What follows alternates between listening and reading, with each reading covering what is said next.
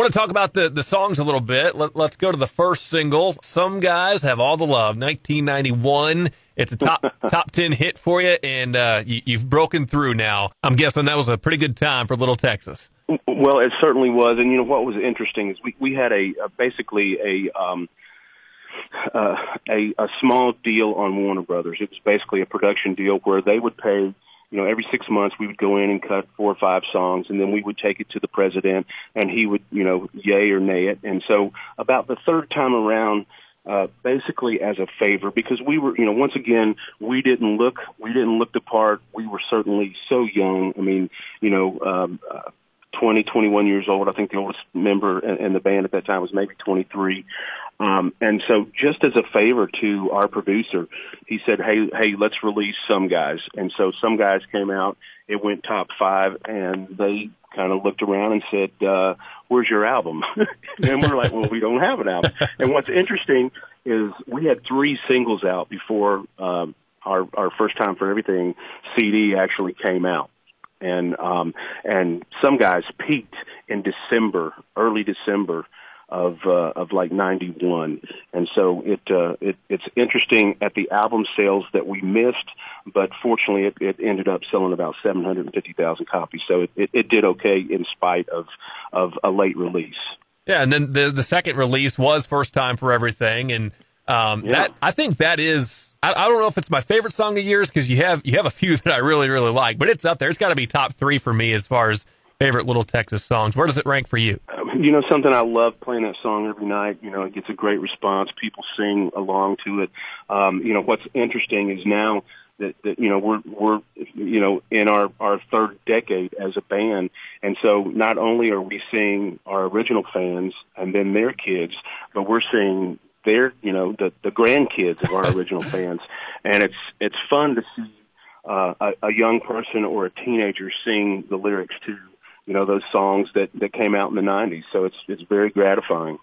And for a band that you know really likes to kind of pick it up and rock it a little bit, you can really slow it down well with with uh, with songs like that one and, and songs like uh, "What Might Have Been" too. Absolutely. You know the cool thing about "What Might Have Been" is not only was it a uh, a number one country hit? It was a top ten pop hit as well. And um, you know, we have we have a couple of uh, you know uh, St. Louis was on it, uh, Utah, Salt Lake City, Utah, uh, Kansas. There there was a lot of stations, a lot of pop stations um, that that picked that song up and and made it a, a, a pop hit as well. I guess I was seven years old when God Bless Texas came out, and I just I just loved that song as a kid, and I think for me it was my first taste of that Texas mystique. You know that everything's bigger in Texas type thing. A young kid here in Southeast Missouri growing up, and I'm thinking, man, I want to go to Texas. Surely you knew that was going to be a big hit in the Lone Star State. Did you know it was going to take off nationally though, the way it did? You know something? I don't. I don't think we thought a lot about what things were going to do. We just. I mean,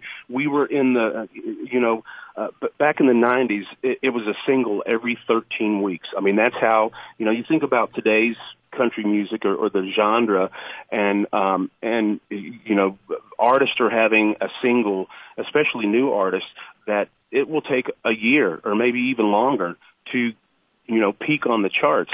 And for us, it was, th- you know, we had, I tell people in a year and a half, we had seven singles and then God Bless Texas came out. And so the momentum of those seven singles um, we were just kind of caught up in it. I, you know, an interesting story is the day that we did the uh, the video for God Bless Texas. We filmed it at the uh, the Dallas Ranch, and we we came back to the hotel, and someone from Warner Brothers, a rep from Warner Brothers, was there and informed us that what might have been had uh, had gone number one. So it was a it was a good day. Hmm. Is it safe to say that God Bless Texas is your signature song as a band? Well, that's the one that keeps the lights on. you know, it's it's uh, it, it definitely does the trick, and I think um, we we would certainly um, you know that's that's a song that we have to do every night, and uh, it's a song that we want to do every night. And I think I read you close out the show with it a lot of times. Is that true? Absolutely, yeah, absolutely. It's always the last song, and you know, of course, we will get up and do an encore too. But uh, but yeah, that's the that's the big finale. You can make an argument that "My Love" is your biggest hit. Uh, it's another number one for you. What do you remember about how that song came together, and then the overwhelming response that you got from it. Uh, well, you know what, what's cool about My Love is, um, you know, I think it's our only multiple number one uh, song. Um, the fun thing about it is we recorded the, uh, filmed the um, the uh, video in Grand Cayman, and through that, um, we have, you know, we still have friends. We still go back uh, every other year to a place called Sunset House. So um, not only do we have the memories and the history of of my love and the video, but we also have the friendship of a lot of folks from Grand Cayman. Very cool. And a great song to slow it down, romance it up a little bit. But if you want to speed it up and get a little hyped, just put on Kick a Little because that one will get the blood flowing a little bit. And when I think Little Texas, I think I think that song or, or God Bless Texas. So absolutely, it's that's another fun one to play, and uh, you know my my kick drum is featured prominently in that. Yeah. and then uh, I guess the last one I wanted to talk about was Amy's back in Austin. Um, the reason I didn't say first time for everything or what might have been was my favorite is because I think Amy's back in Austin might be my favorite song of yours. I just the title is enough for like you hear the title and you're like that's going to be a good song, you know? Well, you know, I, I know that we are responsible for keeping the the La Zona Rosa Cafe open like several years after it should have closed, and um, that you know that's once again it, it's hard to say what your favorite song is to play every night, but um, I, I know that just the feel of that song, and uh, it's always second or third song in our set, and it just kind of sets the mood for for what's going to happen the rest of the night. So it's it's a it's a fun song to play. And almost forgot I wanted to mention "Life Goes On" because it was your last top five single, but also it was one of the songs that you wrote for the band. That would have been around '95. It was, yeah, and I had uh, the the pleasure of writing that with uh, two two of my uh, good songwriting buddies, and um, you know, once again, it was a, a it's a fun song to play in, in in concert. What were you thinking when when you wrote it? Like, what what inspired that song? You know, it's one of those songs. You know, it, it's it, it, they just kind of come out uh, in in the middle of the air.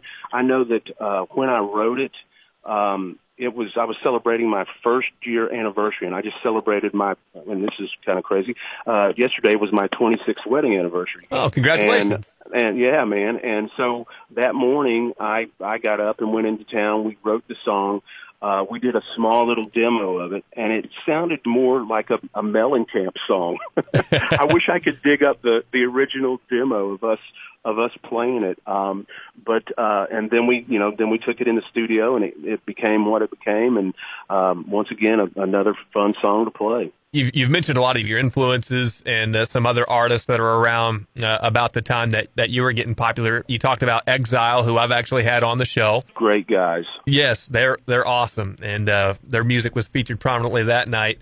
Who else from, from your time period of uh, coming up there in that early to mid '90s frame did you did you really enjoy listening to, Del? Well, you know, of, of course, we we had the the, the privilege and the pre, uh, uh, you know the pleasure to to tour with Clint Black um, we had the same publisher back in the early days as Clint, and so we did we did about 125 dates with Clint uh, in 92, 93 uh, time period, and so he he was always very gracious to us. Um, always loved hanging out with with Clint and his guys.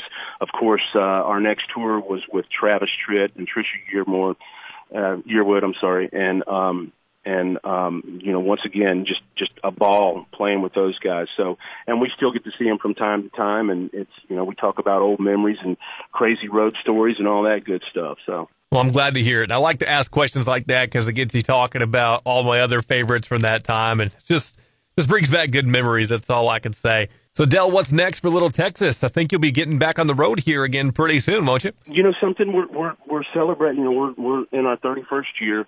Uh, at the end of last year, we started recording. We have 16 new tracks. Uh, we've been working on on those, uh, so we'll have a new project coming out soon. Uh, we we uh, recorded about eight of the classic, you know, hits, and and then eight new new tracks, new songs. Uh, so we're looking forward to getting that finally finished up and getting it out. Um, and you know, it's you know, like like we discussed earlier, it's it's a crazy year, crazy time. Um, our schedule is is you know, it's it's intact, but a lot of dates are getting moved or maybe getting moved to the to the to the fall or possibly to next year. So it's kind of up in the air, but once again, we're, we're, we're working enough and, and out there having fun. I get to uh, climb on a bus here in a, in a few days and, and head back out. So we're looking forward to it. We got tons of little Texas fans in our area, Southeast Missouri, Southern Illinois, Western Kentucky, you name it. So before I let you go, I wanted to give you a chance to say anything you wanted to those fans who are listening to us on K103 tonight. Hey, bring us back to the area. Um, we, we love Missouri and, uh, and can't wait to get there. I, I know back in the early days we did a, a show, uh, in the Cape uh, with the Oak Ridge boys, and um, and it was great. They came in our our uh, our dressing room, and and uh, and one of them said, uh, and and it was obviously it was it was a bunch of young girls. It was our crowd, and uh, and Joe Bonsall, he was like, uh, we just want you to know, all those girls all those young girls screaming for you guys, their mothers used to scream for us that way. Uh, so I've never, and, and I ended up being uh, uh, Joe's neighbor. I lived next door to Joe for for a good bit. So it was, uh, and he was he's one of the funniest human beings in the world. So I have never forgotten that quote from him. that that is great.